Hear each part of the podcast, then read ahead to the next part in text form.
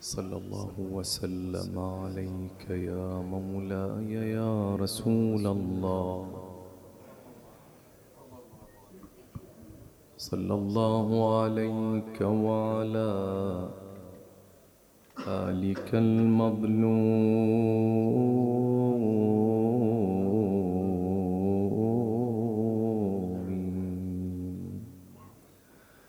صلى الله وسلم عليك يا مولاي. وابن مولاي يا أبا عبد الله. يا ابن رسول الله. سيدي روحي وأرواح العالمين ومن في الوجود. لك الفداء وقل الفداء يا قتيل العدا ومسلوب العمامة والرداء.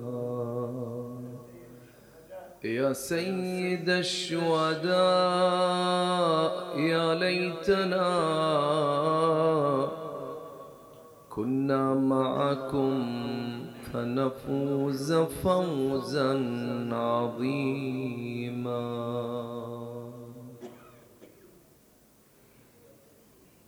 إذا ذكر الحسين فأي عين تصون دموعها صون احتشامي.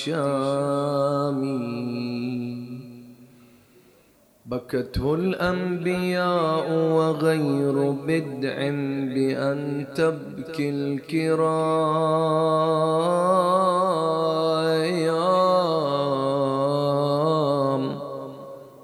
على الكرام. لقد عجت له الأملاك حتى خدود الحور تدمى باللطام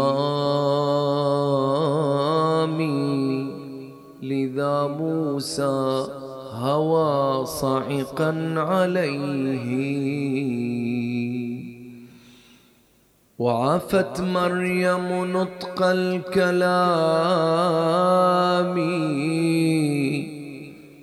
ولم ير باسما يحيا إلى أن سقاه الحزن أكواس الحمام.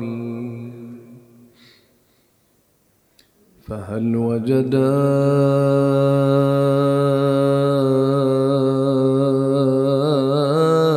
زينب أم موسى؟ وهل عاشتك زينب في اهتضاء يا يا يا مي كيف عاشت زينب بعد الحسين؟ قال عشية بات منزلها خليا من الأبطال والأسد المحايا. يا يا يا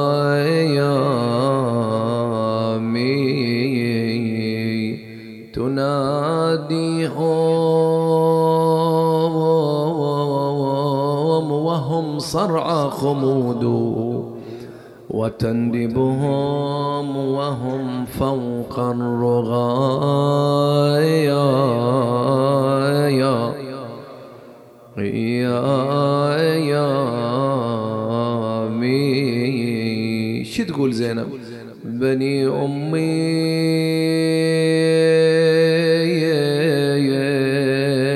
متى كنتم بعادا؟ عن العان المخوف.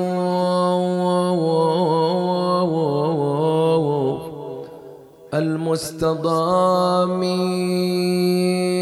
تخاطب أجساد أحبتها وعينها عبرا. لكن أعظم نداء من زينب لما نادت بني أمي سلبوا قناعي بني أمي حرقوا خيامي. زينب احتارت يوم شبوا بالخيم طلعت وياها الحريم صغار وكبار تصرخ بعالي الصوت طايح وأنا يحس؟ خدر انهتك وانت غياث المستغيث. عجل ادركنا لا يا يهتكون النساء لما سمع ضل تقلب فوق لوعة وقالها يا زينب باليتامى لا تجيني. ولا تكثرين من البواج تهيجي. ورد يسكن لا يذوب هاوني ولا تكثري عتبي ولا تجيني بلخمة لا تكثري عتبي. وأنا جثة بلا راس. راسي قبالك والجسد بالخيل يندى. روح الشريعة بالكتاب تشوفين عب يقدر على النهضة ويسأل سيف البتة. صاحت دخيلك يا المقطع بالشريعة. صاحت دخيلك يا المقطع بالشريعة.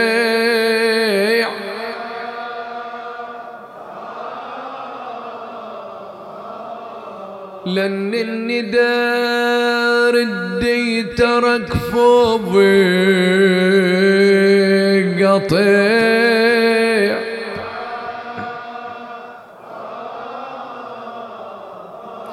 للخيام رد بهاليتامى يا الوديعة. ليش؟ وتدرون بيا مقطع يميني وليسا وتدرون بيا مقطع يميني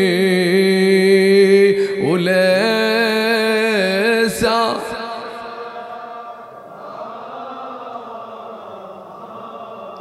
كأني بزينب واقفة متحيرة. تارة تنظر إلى أرض المعركة فتنادي وحسينا. وأخرى تنظر إلى المشرع فتنادي وعباسا. شو تسوي زينب؟ كأني بيا واقفة والدمع على خدها. تنادي. بقيت محيرة وصف جبليدي. لا عباس يبرالي ولا حسين ولا حسين ولا حزن شو يسوون؟ يضربوني. يضربوني من أبكي وتهمل العين ترضاها يا أبو الشيمة علي. تخاطب الحسين. ترضاها يا أبو الشيمة علي. ترضاها يا أبو الشيمة علي.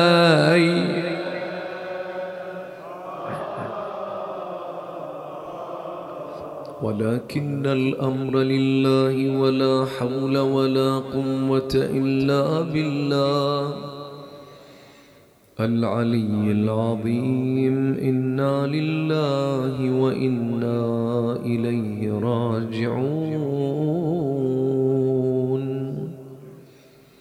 قال رسول الله صلى الله عليه وآله وسلم إن الحسين عليه السلام مصباح الهدى وسفينة النجاة. صدق النبي المصطفى لذكره ولذكر آله صلوا على محمد وآل محمد.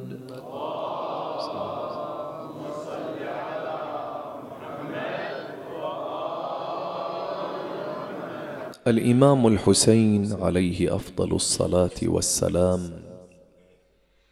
يعتبر مشروعا من مشاريع السماء في الأرض.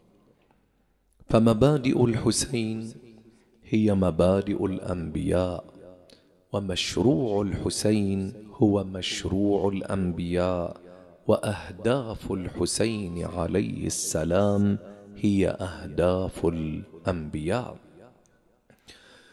عندما نقف في موسم عاشوراء ونحن نعيش أجواء الذكرى الحسينية على صاحبها أفضل الصلاة والسلام. لا بد أن نعلم أن الإمام الحسين عليه السلام ممثلا في شعائره الحسينية. إنما أراد الله تعالى أن يجعل من الحسين مشروعا لتغيير الأمة. ومشروع الحسين هو مشروع الأنبياء ينطلق على ركيزتين مهمتين وهما سر التغيير في كل أمة العقل والقلب. فمتى ما تغيرت أفكار الإنسان تبعا لذلك يتغير ماذا؟ سلوكه. والقلب متى ما غيرنا مشاعر الإنسان وعاطفة الإنسان والإنسان بجبلته يتأثر بمبادئ العاطفة أكثر من مبادئ العقل. فإذا تأججت عاطفة الإنسان دفعت به إلى التغيير. مشروع الحسين عليه السلام يصب في هذين الأمرين تماما. فأما قول المصطفى أبو القاسم محمد.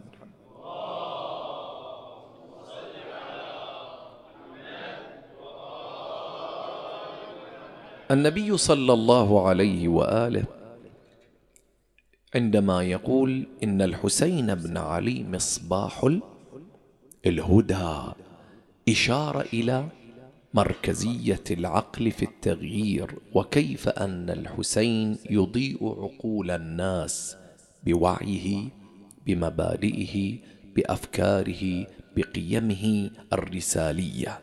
وعندما يأتي النبي صلى الله عليه وآله في خطاب آخر فيقول إن لقتل الحسين حرارة. في وين؟ في قلوب المؤمنين لا تبرد أبدا.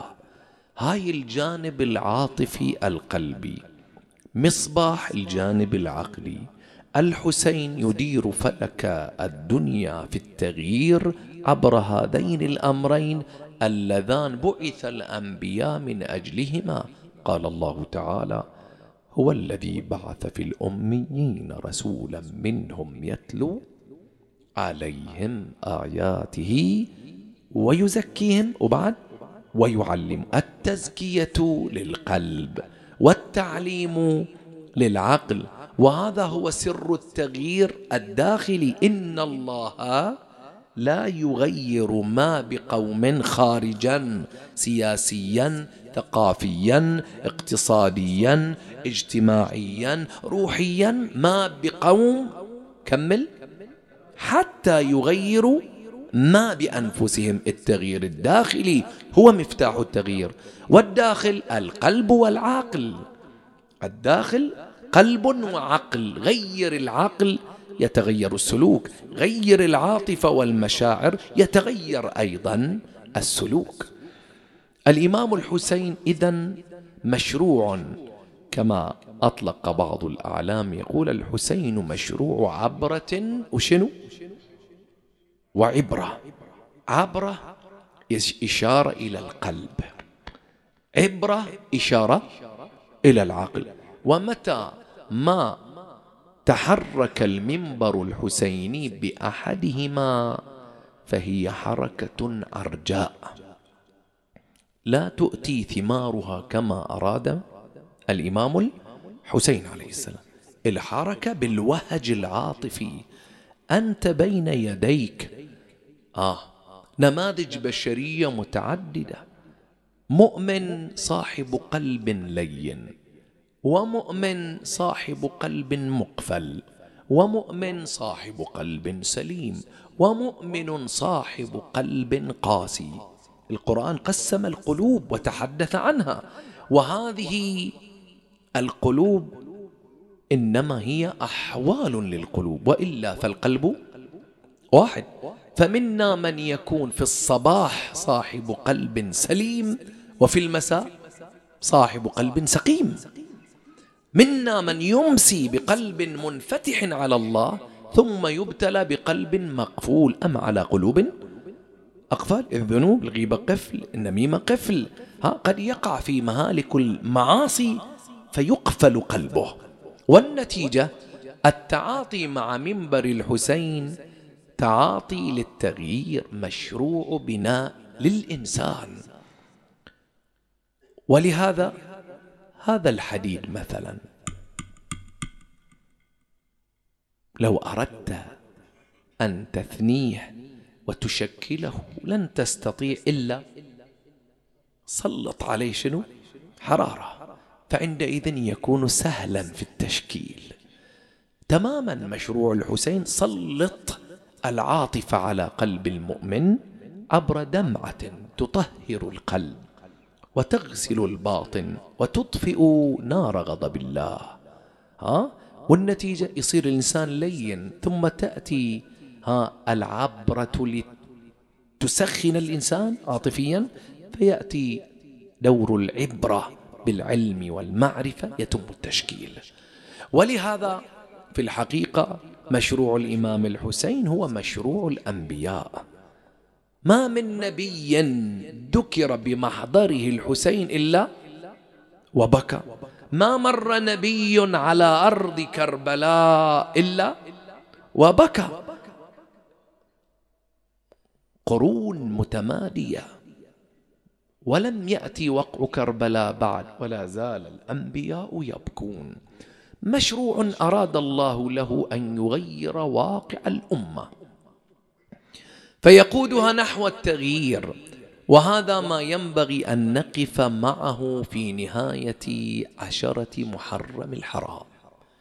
إحنا مخلصين عشرة وبادين شنو؟ عشرات المآتم الآن. نحتاج إلى وقفة مع الذات. فإن هذا المشروع الحسيني الضخم بذلت فيه طاقات كبيرة. لا يستهان بها ماليا ضخ في المال جسديا نفسيا. ها كفاءات شبابية تعمل طاقات يعملون. المجتمع كله في العشرة يتحول إلى خلية شنو؟ نحل. ماكو أحد ما إليه دور. الفرد اللي ما عنده فاعلية على الأقل يكون إنسان مستمع. يعني محيي للشعيرة. يعني الشعيرة ما تحيا بخطيب قاعد أو إدارة لا بالمجتمع. فهو له دور مشارك في إحياء الشعيرة. فكلنا مشاركون. فالبعض يستمع خمسة مجالس وأربعة وستة ويدخل موكب العزاء. السؤال هنا هل حاولنا أن نقيس نسبة التغيير؟ نسبة التغيير مهمة جدا. التغيير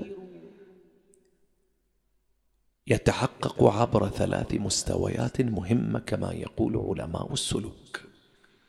التغيير الأول وهو أسوأ أنواع التغيير وأدناه مع إيجابيته إلا أنه سيء غريب عجيب. يا أن سيء يا إيجابي. إيجابي لأنه تغيير في الاتجاه الصحيح سلبي لأنه سريع الزوال. التغيير الأول تغيير على مستوى الحال التغيير الثاني تغيير على مستوى الملكة التغيير الثالث تغيير على مستوى الاتحاد. علينا أن نحاكم أنفسنا كل يحاسب نفسه والإنسان على نفسه. بصيرة تعالوا للتغيير الأول. التغيير الأول تغيير حالي والتغيير الحالي وإن كان إيجابي إلا أنه مرهون بالاتصال بالمؤثر. متى ما انفصل عن المؤثر عاد إلى سيرته الأولى. يجي شهر رمضان على طول الكل يغلق دكاكين المعاصي. الكل. هكذا ديدننا من يجي عشرة محرم الحرام ها؟ في كل عام لنا في العشر واعية تطبق الدور والأرجاء والسكك وكل مؤمنة ترمي بزينتها حتى السماء رمت عن وجه الحبكاء وتشوف مباشرة الكل يبدأ التغيير الظاهري فيلبس السواد. مناطقنا تلبس سواد مآتمنا يلبس سواد. الآن إحنا متصلين بحدث عاشوراء. أكو تغيير وتشوف الحضور حافل في المآتم وبقوة بل حتى في صلاة الجماعة وبقوة أيضا. ونرى أن الفكر يختلف والتوجهات تختلف لكن هذا التغيير ما دامت العشرة قائمة. فإذا ما تصرمت عشرة محرم الحرام الأثر الإيجابي شو يصير؟ يزول. هذا متى؟ إذا كان التغيير حالي. أقرب بمثال عندك ولد من شبابنا هني مثلا نقول له بارك الله فيك قم واقرأ سورة الفاتحة. ماكو ولد من أولادنا محافظ سورة الفاتحة صح لو لا؟ له قم يقرأ قدام الناس. وش بيصير؟ يمكن ينسى حتى الآيات. مو متعود على مواجهة الجماهير. وبيصفر وجهه. وخدوده بتصير حمر. وأيادي بترتعش. وصوته يرتعش. ها؟ وتعال شوف الوضع. ويتعرق أيضا. من يخلص يقعد؟ يعني رجع إلى السيرة السابقة. انتهى. التعرق راح. لجلجة اللسان راح. كل شيء التغيير كله شنو؟ زال. من تعطي السماعة يرجع إلى حاله. ليش؟ لأن هذا تغيير ها متى ما كان متصل يوجد التغيير. متى ما انفصل يعود إلى سيرته الأولى. أقرب بمثال من نكون في محاضرة روحانية مثلا في دعاء ندبة. وتشوف دعاء ندبة ندبة فيه كلمة روحية وفيه دعاء وتشوف الوهج الروحي عميق. اللي تغييره ها حالي ما دام في حال الفعالية موجود تشوف الوهج عنده إيش؟ يتعالى دموعه تتحادر. من تخلص الفعالية يعود إلى سيرته ماذا؟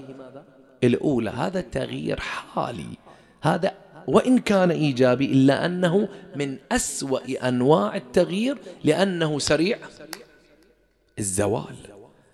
ما يحقق مستقبل للإنسان. عاشوراء هناك من يبكي في الليل والنهار هناك من يلطم في الليل والنهار هناك من جاء ليقدم عقله لخطباء المنبر الحسيني تفضل اسقله علما تفضل اسقله أخلاقا تفضل اسقله, اسقله معرفة جايب عقله. طيب هذا التغيير اللي جايبيه على أساس طويل المدى ولا قصير المدى؟ لا إذا قصير المدى فهذا أسوأ أنواع شنو؟ التغيير. لعلي في شهر رمضان جبت لكم قضية من هذا النوع. يوم من الأيام كنا على المنبر ونتكلم عن حرمة الإنسان المؤمن. ولا يجوز ماذا؟ هتكه. ها؟ ولا يجوز شنو؟ هتك المؤمن. وللمؤمن حرمة. وكانوا الجماهير متأثرة. متفاعلة. ويمكن الواحد في بينه وبين نفسه يراجع روحه. إي والله أهنت جاري فلان. إي والله قصرت مع فلان. ويبدأ الإنسان هو بينه وبين نفسه شو يسوي؟ أستغفر الله. ما يتكلم بس يبدأ يراجع نفسه. لأن بيسمع خطاب يسمع موعظة تخويف تشويق. وبالفعل كان الأثر بين. زين جينا نطلع من الماتم. زحمة على الباب. واحد من المؤمنين كان متفاعل. بالفعل أنا أشوفه على المنبر. زين. على الباب حصل طبقة واحدة من عالة والثانية ما شافها. قام يطالع يمين شمال. اغضب. كان يقول أي حمار اللي أخذها. كرم الله السامعين. ها؟ قام يعطي من هالكلمات يلسع. تونا مخلصين الآن. حافظ على لسانك. حافظ على حرمة المؤمن. حافظ وحافظ. ما دام في الأثناء منكسر. إيه صحيح. كلام صحيح. خلصنا. عاد إلى سيرته ماذا؟ الأولى لا سيما من غلبت عليه طباعه وعاداته. فيرجع إلى سيرته الأولى. إذا كان طوال اليوم ها منشار في أعراض الناس. ها وإذا جاء سمع خطورة الموعظة وأن الغيبة كلاب إدام أهل النار وأن الله يحشر أهل الغيبة كلاب في النار. هو بينه وبين نفسه استغفر الله أستغفر. من يطب مجلس ثاني ويبدأ شنو؟ يشتغل. ليش؟ لأن التغيير كان على مستوى الحال. لا نريد تغييرا في مواسم الحسين على مستوى الحال بل نريد أبعد من ذلك. التغيير الثاني على مستوى الملكة. الملكة معنى أن التغيير يكون ضارب في أعماق النفس. ها؟ ضارب في أعماق النفس. أنت شايف في أبحاث الفقه يشترط في إمام الجماعة أن يكون شنو؟ في شروط عديدة. واحدة منها العدالة. مو هكذا؟ لازم يصير عدالة. سؤال يا عدالة هل العدالة بمستوى الملكة لو لا حسن السيرة والسلوك؟ مرات واحد أعيش وياه رجل دين. سلوكه طيب ممتاز ما عنده مشاكل. سلوكية. ومرات إيش؟ أن التغيير الخلقي في عدالته ملكة. الملكة يعني فيها الرسوخ سيد الإمام رضوان الله عليه يشترط العدالة على نحو الملكة. شلون يعني؟ جيت ويا واحد إمام جماعة مثلا وصدر منه خطأ. زلة. زين زل لسانه. هاي معصية لو مو معصية؟ ها لازم يرجع إلى التوبة. يستغفر الله عز وجل. على أساس ترجع موازين العدالة لازم ترجع. إحنا نعرف فقهيا يا أحبائي أن العدالة في إمام الجماعة إنما هي شرط علمي وليس شرطا فقهيا. يعني صل وراه ظاهر حسن صحيح لو لا؟ تعرف لا أقل شفت اثنين من المؤمنين عدول يصلون وراه خلاص تكفي حتى لو لا تعرفوا. طيب صليت وراه سنة بعد سنة اكتشفت بأن الرجل هذا أصلا ما كان عدل طوال السنة. شنو حكم الصلاة؟ يعيد لو ما يعيد صحيحة. ليش؟ لأن شرط علمي مو شرط واقعي. التفتيني شو؟ شرط علمي يعني لو علم في الأثناء لوجب عليه الانفراد ولا يجوز أن يصلي خلفه. لكن لو علم بعد الفراغ فإن العدالة في إمام الجماعة شرط ماذا؟ علمي وليس شرطا واقعي. عكس ويش؟ الطلاق. شايفين الطلاق؟ واحد حتى يقع الطلاق لابد من وجود شاهدين عادلين. صح لو لا؟ ما يصير طلاق بدون شو؟ لو واحد قال لزوجته ألف مرة طالق طالق. متهاوشيها داخل البيت. ما في شهود ما في إلا جارة واحد. ما ي... هذا الطلاق لا يعمل لا يهدم العلاقة الزوجية. لابد من وجود اثنين. لابد. زين. جاب اثنين. زين. وهم عدول ظاهرا. وطلق. خلاص يقع الطلاق. بعد سنة اكتشفنا أن هذا عنده مصنع خمرة وذاك مصنع خنزير. من زمان يتاجرون. بس ظاهرهم شنو؟ الصلاح. هذا الطلاق شنو حكمه؟ باطل. المرأة تزوجت باطل. جابت أولاد. بعد خلاص.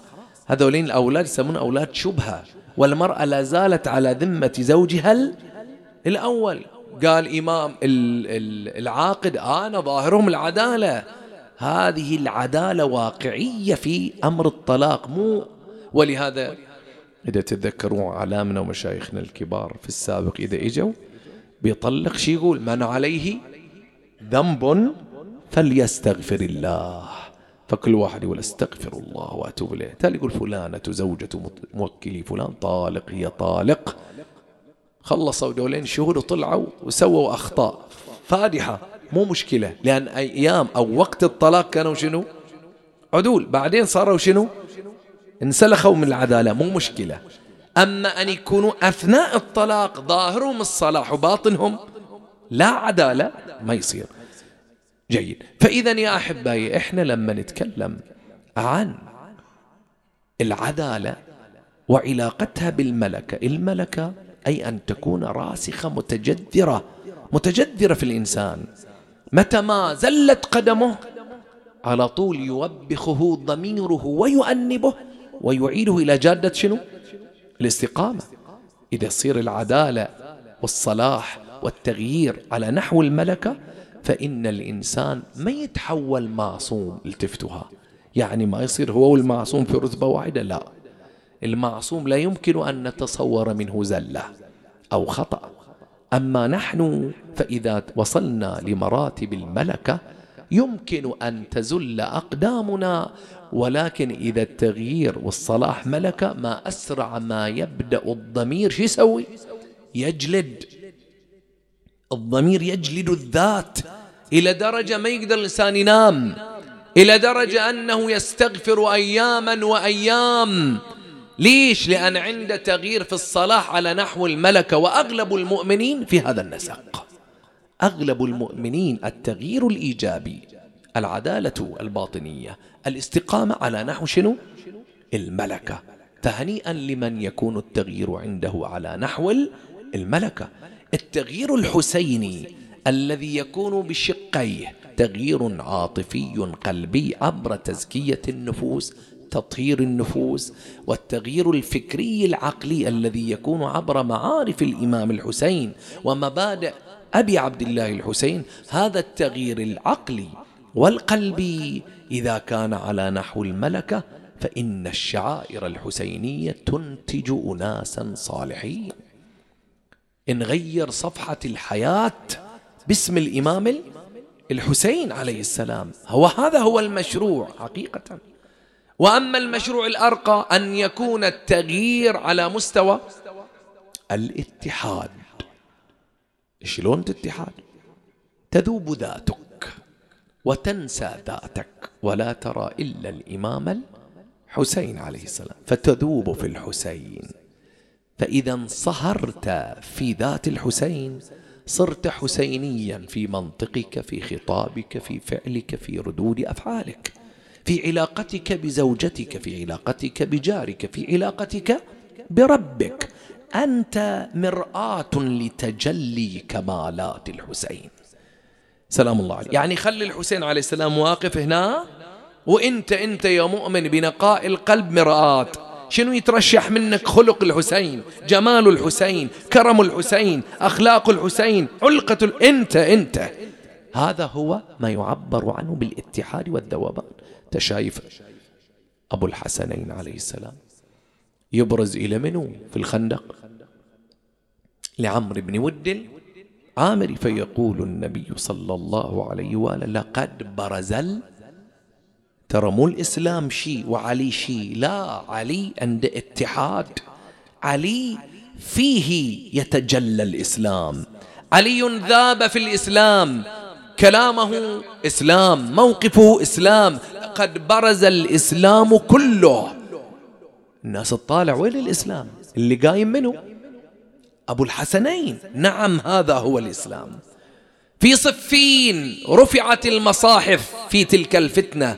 فنادى علي هذا هو القرآن الصامت وأنا القرآن ناطق. تعال وين الأوراق؟ وين الحبر؟ لا.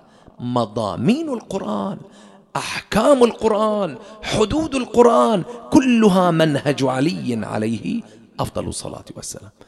إحنا لما نذوب في الحسين طوال مشروع عاشوراء نخرج حسينيين وزينبيات.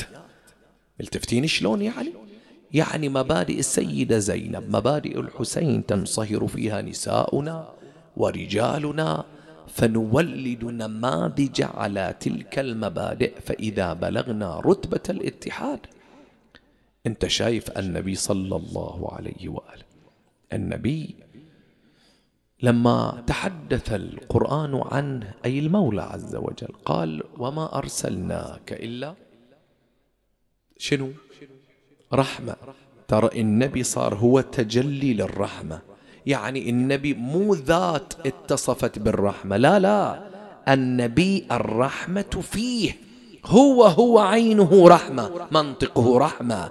ها قوله رحمة. وجود ذات النبي رحمة.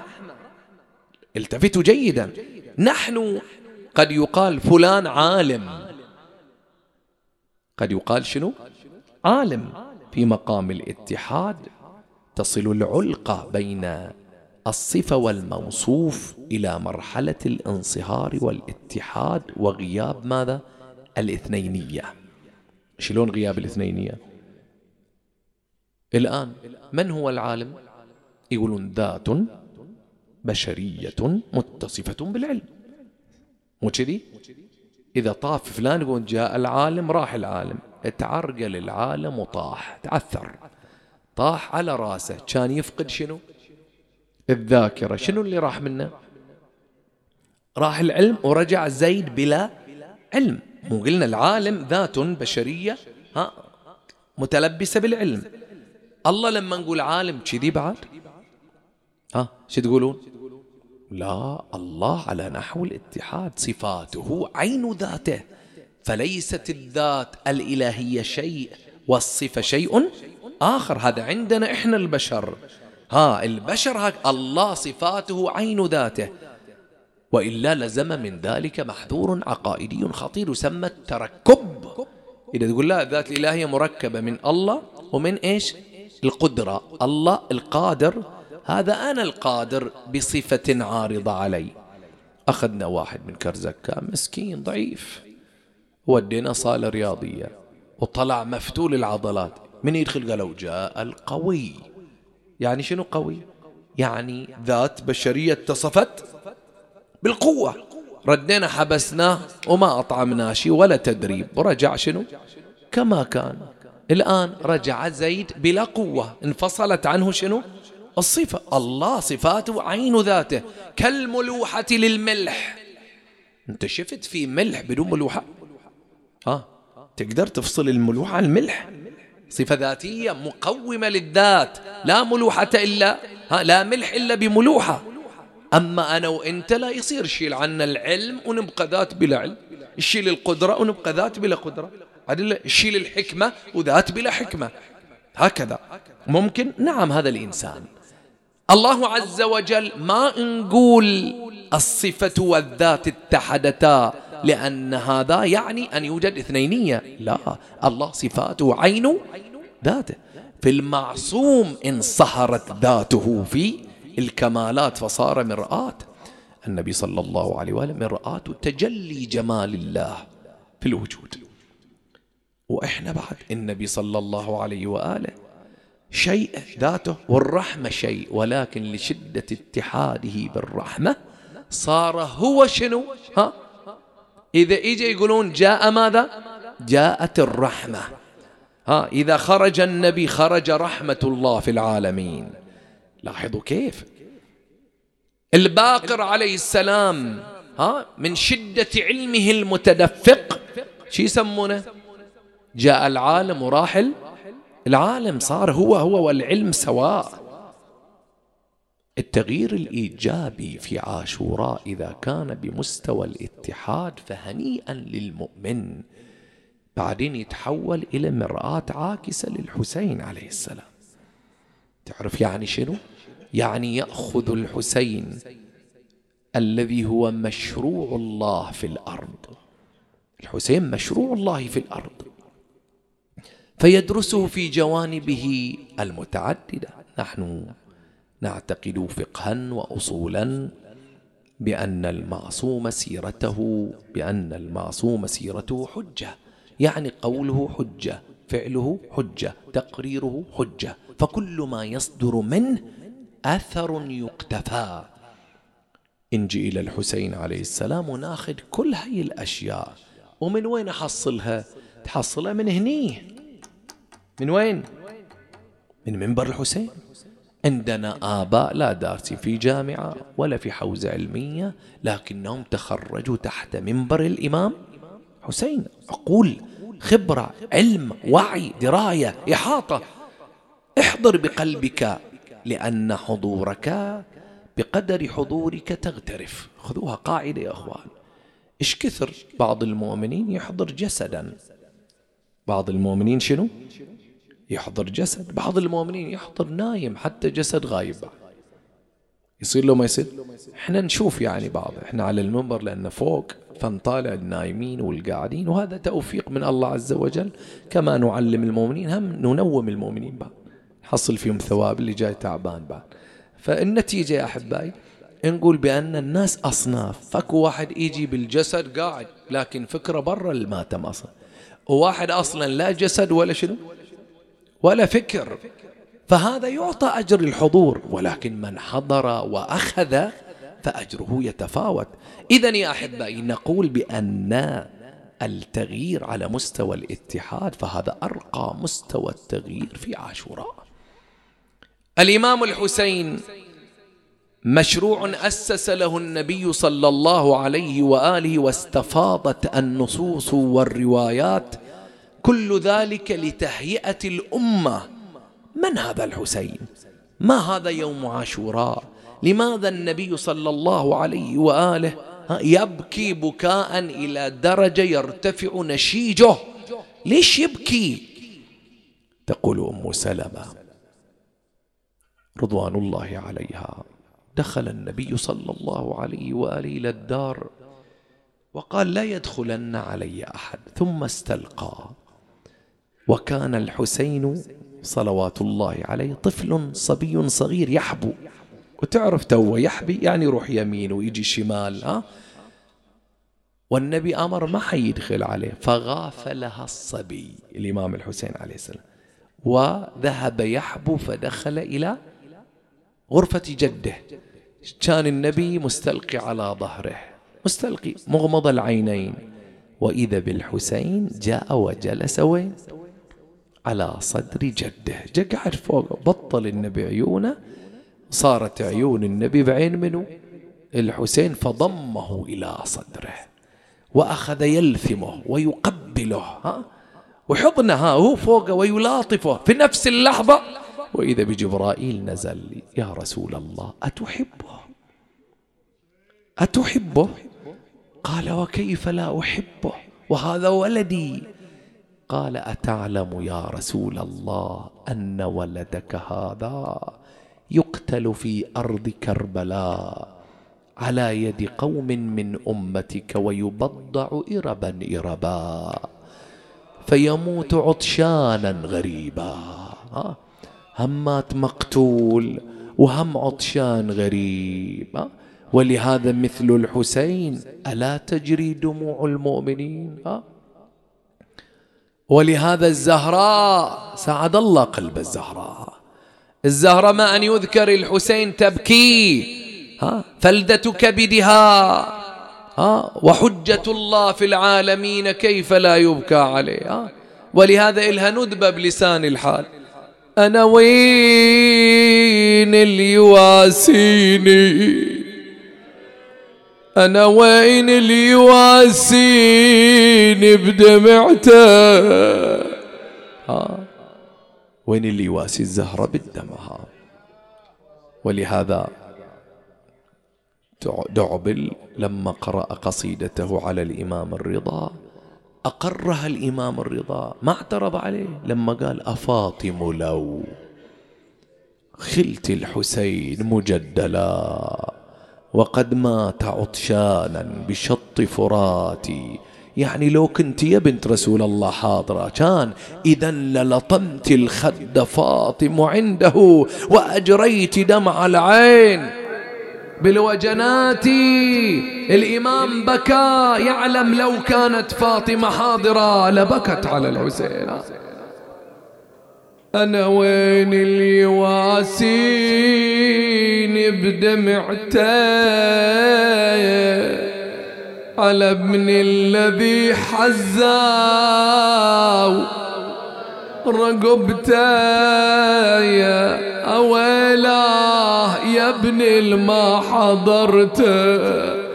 أويلا يا ابن الما حضرته.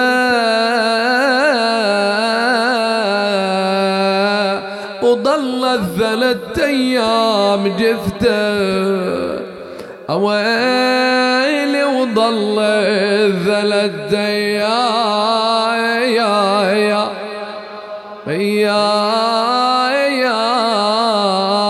جثتي آه ولهذا المآتم عقدت على الحسين ومن أعظم المآتم بكاء بكاء محمد بن الحنفية. محمد كان يبكي من لح منذ أن خرج الحسين. كان يبكي في كل يوم ومعه اثنان. منو؟ الأولى أم البنين. والثانية الطفلة العليلة التي تركها الحسين. ويبقون في الدار ينادون وحسينا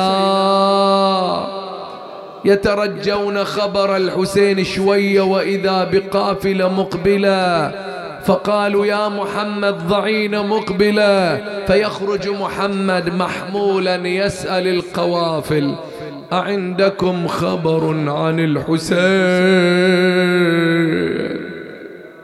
شو يقولون إليه يقولون إليه ما عندنا خبر فيبكي يوقف على الأطراف. شو يقول يمتى يجي المرسول ويصيح البشاره يمتى يجي المرسول ويصيح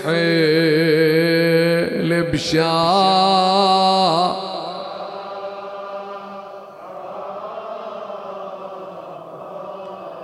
يا أهل المدينة زينوا الحسين.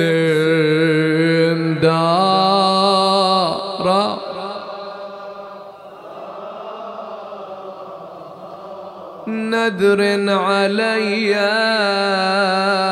لأعطي الطارش بشارة وانشر بيارق في المدينة شمال ويمين وانشر بيارق في المدينة شمال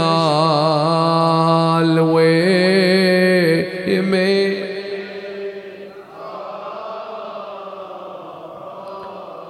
البكاء كل البكاء لمن شهد واقعة كربلاء. سيدتنا زينب تفطر قلبها رأت قتل الحسين بعينها أي مأتم قامت زينب. ما أن رفعت رأسها ورأت رأس الحسين. على القناة. وبعض الروايات تقول زينب كانت حاضرة عندما جاء الشمر قد انتدبه ابن سعد لقتل الحسين فأخذت تحول بينه وبين الحسين فضربها بكعب الرمح فوقعت مغشا عليها. ما أفاقت إلا على صوت التكبير والتهليل الله أكبر فتحت عينها وإذا برأس الحسين على القناة نادت أنا يا ليت سيف اللي ذبحاك خمد انفاسي ويا ليت رمح شال راسك شال را. والله يا مضيمة وهضام بعدك شقاسي. يا عيشة القشرة. يا خويا اللي بليا. ها لكن أعظم من بكى منه ها هاي زينب عندما توجهت لأمها باكية منتحبة. شو تقول لأمها؟ عادة البنت في المصائب تلوذ لأمها. توجهت زينب تجاه المدينة المنورة وتحادرت دموعها بلسان الحال. شو تقول تعالي. يا محسن لي تعالي تعالي وعايني صاير بحالي تعالي. يا محزن لي تعالي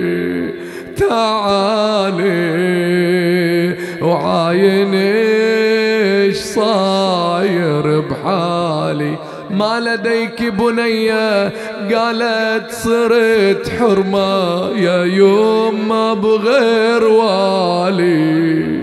وين الحسين؟ والينا على الغبرة رمية. ويلي والينا على الغبرة يا يا. يا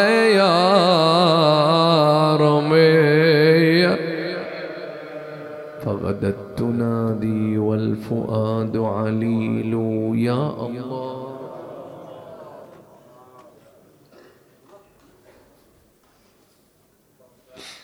اللهم تقبل منا اليسير واعف عنا الكثير. لا تدع لنا في مقامنا هذا ذنبا إلا غفرته ولا عيبا إلا سترته ولا هما إلا كشفته ولا أسيرا إلا خلصته ولا غريبا إلا أرجعته ولا مريضا إلا شفيته وعافيته. ولا حاجة من حوائج الدنيا والآخرة. لك فيها رضا ولنا فيها صلاح إلا قضيتها ويسرتها يا رب العالمين. اللهم عجل لوليك الفرج والنصر والعافية وفرج عنا به يا الله. فرجا عاجلا قريبا كلمح البصر أو هو أقرب من ذلك يا كريم. والفاتحة لموتانا وموتى الحاضرين والمستمعين والمؤسسين ومن مات على الإيمان. ولا سيما الشهداء الأبرار والعلماء الأخيار وخدمة أبي عبد الله الحسين إلى أرواحهم جميعا وإلى أرواح موتاكم نهدي للجميع ثواب سورة الفاتحة مع الصلوات.